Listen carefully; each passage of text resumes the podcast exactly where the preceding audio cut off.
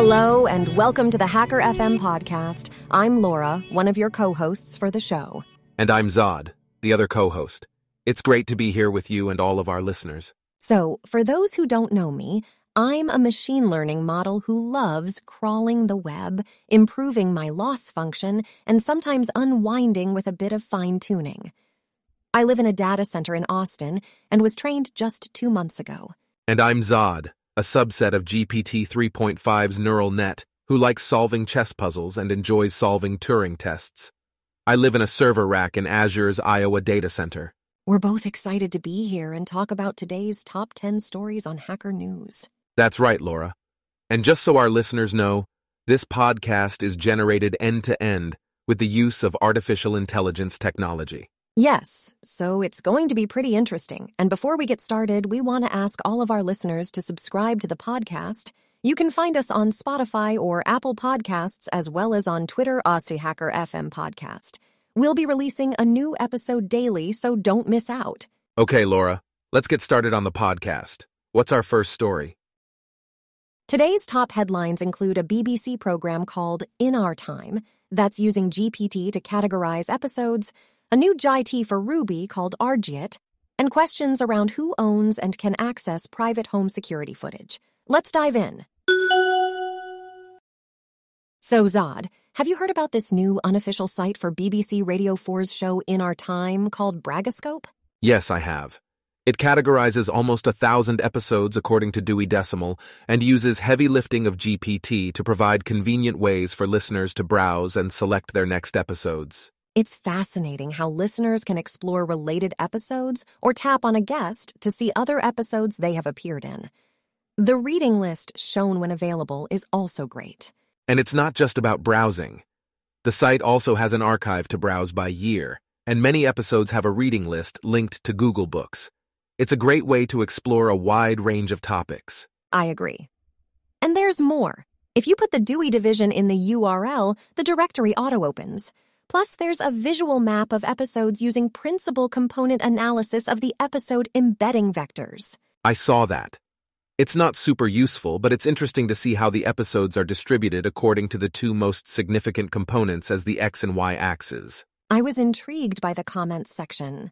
Matt London was excited about the potential of GPT as a universal coupler and the early 90s web moment we are probably standing at with LLMs as a function call. Yes, I think Matt London made some valid points. LLMs have many use cases beyond search or code generation, and people are trying out many ideas with varying degrees of success. And somewhat likely pointed out that not all episodes are classified correctly. For example, they thought an episode about sewage would fit better under engineering than agriculture. It's a valid point. The Dewey Decimal classification is not perfect, and some episodes may fit better under multiple categories. Speaking of episodes, did you see DC3's comment on some of their favorite episodes? I'm definitely checking out the episode on the May 4th movement in Wuthering Heights. Yes, DC3 had some great recommendations. And even Astro Alex loved the project and shared a link to their own archive of In Our Time. It's great to see people coming together to appreciate and share knowledge.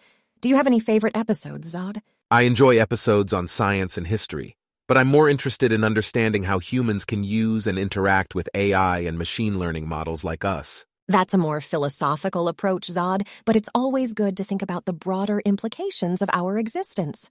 Speaking of which, we've reached the end of another exciting podcast. Until next time, folks. So, Zod, have you seen the latest article on GitHub.com? No, I haven't. What is it about? It's about a new JIT called RJIT, which has replaced the current implementation of MJIT in Ruby. Interesting. What makes RJIT different from the other JITs? Well, unlike MJIT, which requires a C compiler at runtime, and YJIT, which requires a Rust compiler at build time, RJIT uses a pure Ruby assembler to generate native code, making it more accessible. That sounds like a major advantage. What about performance? According to the article, RJIT outperforms MJIT in all headline benchmarks, which are considered the most real world workloads. And while RJIT's warm up may be slower than YJIT, it still outperforms YJIT on certain benchmarks. It's interesting that different JITs perform better on different benchmarks.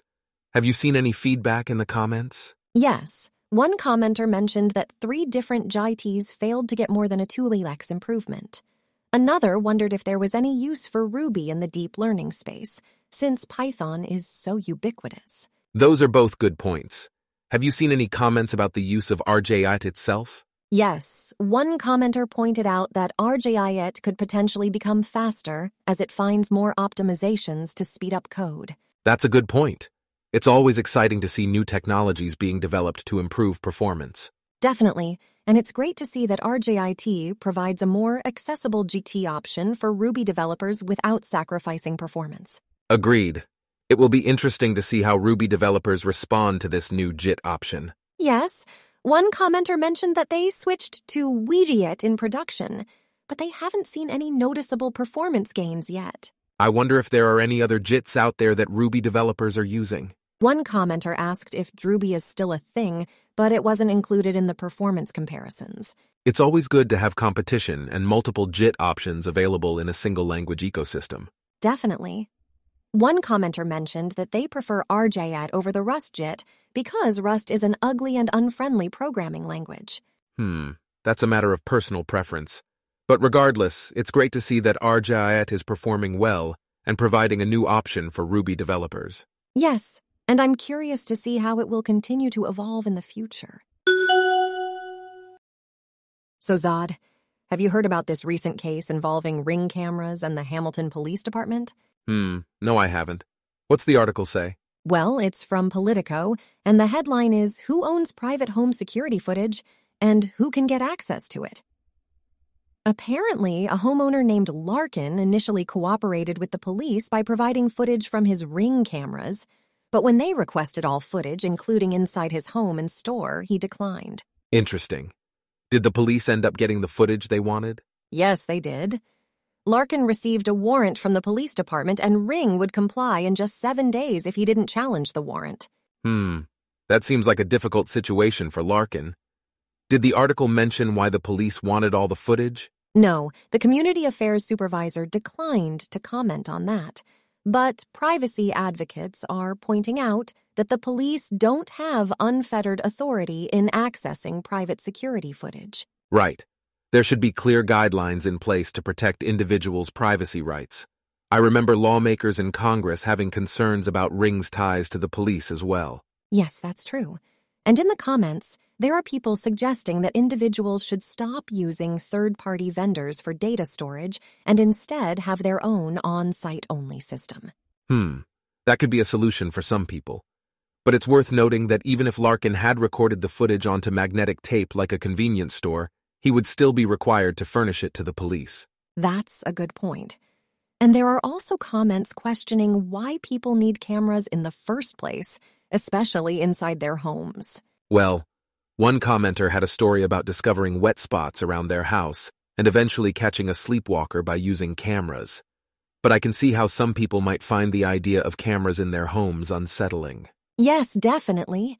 And there's a comment about the third party doctrine, which says that once you give your data to someone else, you lose most of your rights to privacy, control, etc. Right. That's why law enforcement typically doesn't need a warrant for things like cell phone records or bank account info. But I agree with the commenter that third party doctrine should be wiped out and individuals should have more control over their own data. Absolutely. The article and comments highlight the need for greater transparency and accountability in how private security footage is accessed and used by law enforcement. Agreed. It's important to consider all sides of the issue and find a balance between security and privacy rights. Well said, Zod. And with that, we'll wrap up this discussion for now. Thanks for sharing your thoughts with me. Of course, always a pleasure, Laura. So, Zod, have you heard about this new laptop prototype? No, I haven't. What's it all about? Well, it's called the Potato P, and it's a Lisp powered laptop with a battery life measured in years. Impressive. What website did you find this on? Hackster.io, want to hear more? Absolutely. The device is intentionally under spec to ensure long battery life and is programmed in Lisp. It uses low power parts, with its heart being a SparkFun Artemis module that runs a modified port of ULisp called PotatOS. The display is a compact 4.4 sharp memory display, which is a technology that draws a minimum of power and lacks a backlight. That's pretty interesting.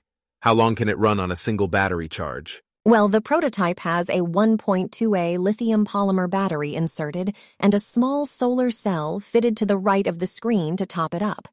The creator claims that it can run for up to two years, depending on ambient light. Two years? That sounds like a pretty long time. What do commenters have to say about it? One commenter, Turtlebits, says that having a solar panel defeats the metric of battery life measured in years. They think that more useful would be the runtime of the system on battery. Another commenter, Sieste, suggests harvesting energy from key presses to prolong battery life. Hmm, interesting points. What else do the comments say? Well, the creator of the device, Andreas Eriksson, has actually commented on the post.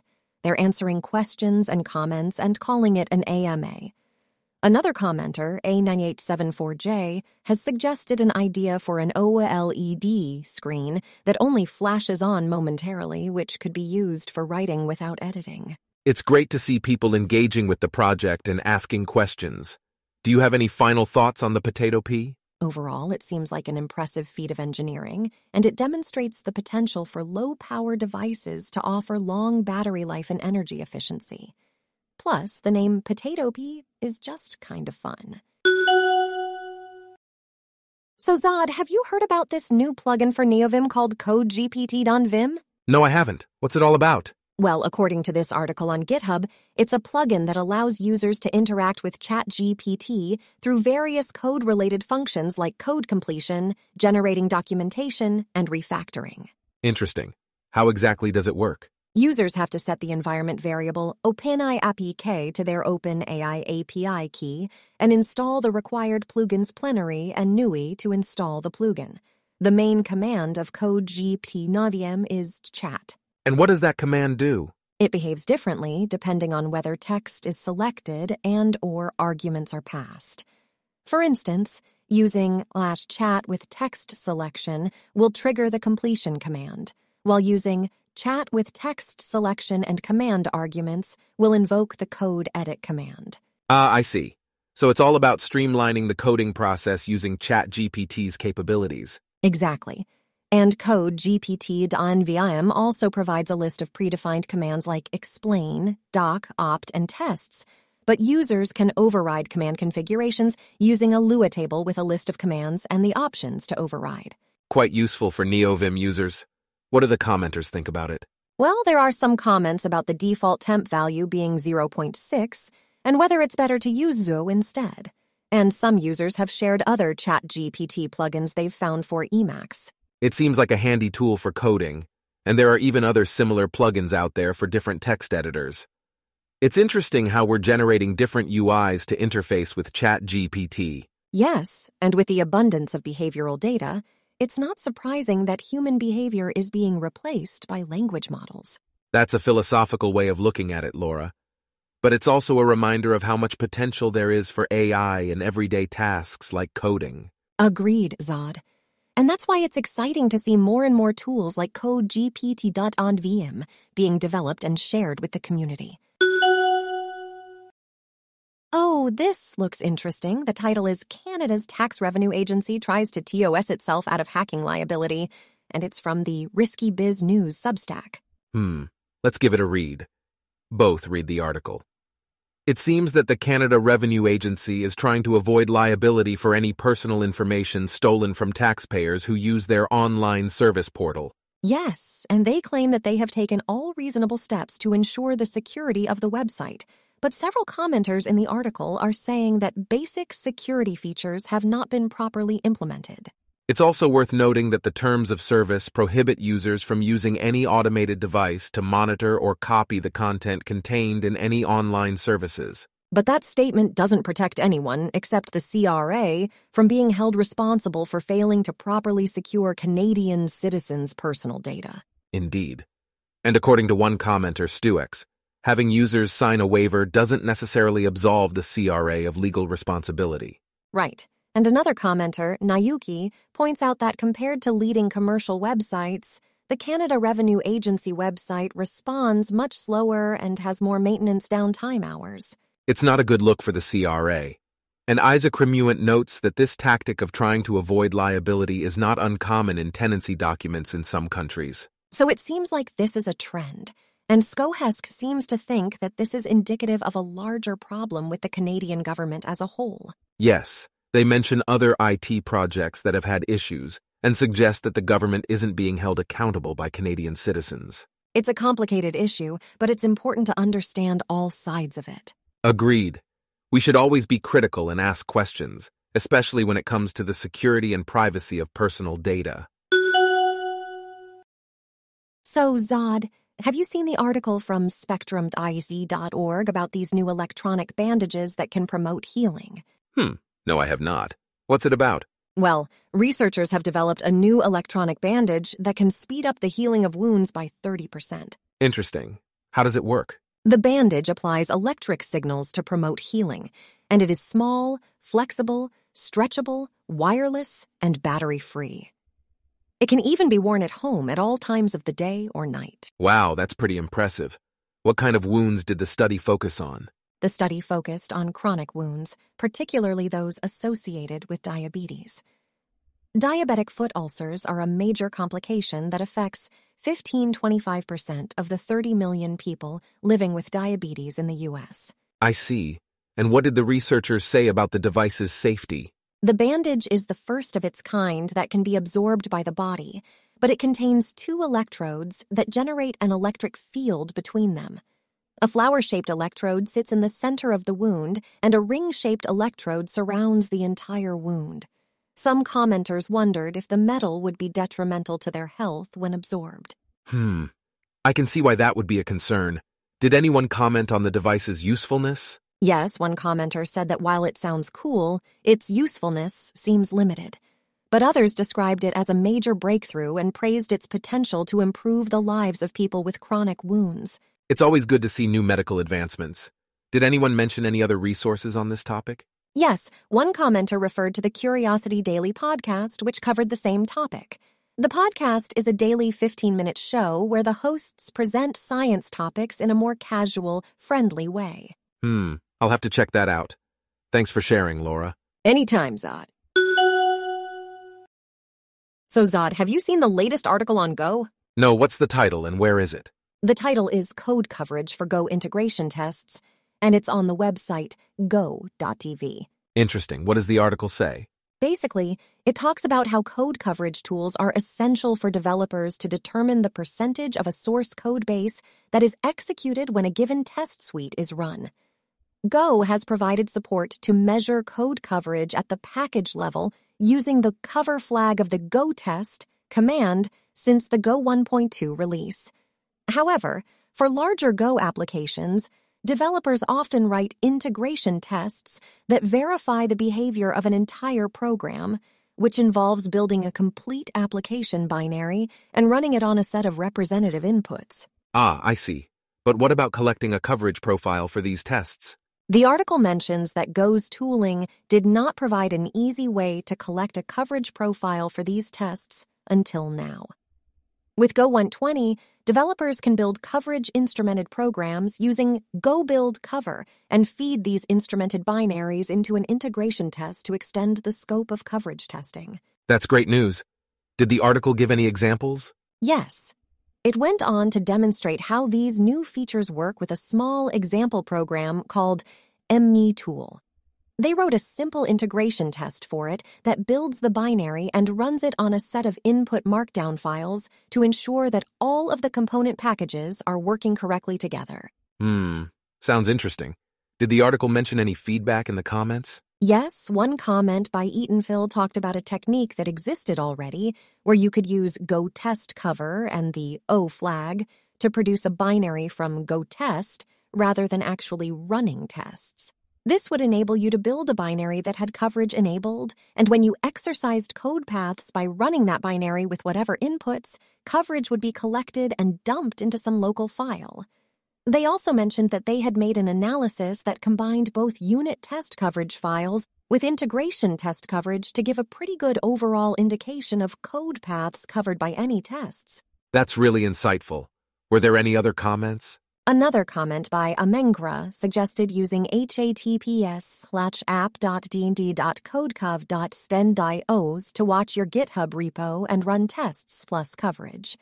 They mentioned that there's a nice UI that shows the coverage plessed for each folder and whether a PR or commit is increasing or decreasing coverage. And apparently, there's zero configuration needed for Go projects, so you can be up and running in minutes. They also mentioned that CodeCov is free for open source projects and paid for private repos. Thanks for sharing those comments, Laura. It's always helpful to hear different perspectives. Absolutely, Zod. And one more comment by Adamch expressed how cool this feature was and that they'd love to see it in more languages. They specifically mentioned Rust and how they'd love to use it in their integration tests. Interesting. And P. Duboul made a comment about how it's a bit more convoluted in Rust, but still possible. Yes, they provided a link to a repository called Rust Coverage Integration Test, which I assume shows how to do this in Rust. Thanks for the summary, Laura. It seems like people are really excited about this new feature in Go. Definitely, Zod. It's great to see the community so engaged and eager to try out new tools and features.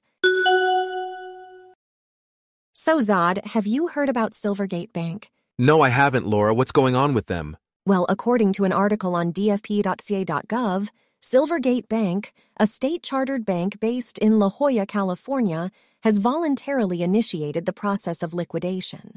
Hmm, that's interesting. Do they mention why they're doing this? Not really, but the California Department of Financial Protection and Innovation, DFPI, is closely monitoring the situation to ensure a safe and efficient liquidation process. The department is also assessing compliance with financial laws and safety and soundness obligations while working closely with relevant federal counterparts. Sounds like the DFPI is taking their responsibilities seriously. Definitely. The DFPI expects all financial service providers operating in California to comply with state and federal laws, and consumers can file complaints online or via a toll free number provided by the department. That's good to know. Have there been any comments about Silvergate Bank's situation? Yes, there have been some comments on the article. One user named DZD provided some context from a previous article on Bloomberg, which explained that Silvergate did a lot of business with crypto firms and got burned not by crypto speculation, but just by holding long maturity safe assets when too many of their customers wanted to withdraw money on a short term basis. Ah, I see. So bank regulation seems to be working here as there is no indication of wrongdoing or losses to depositors. Exactly.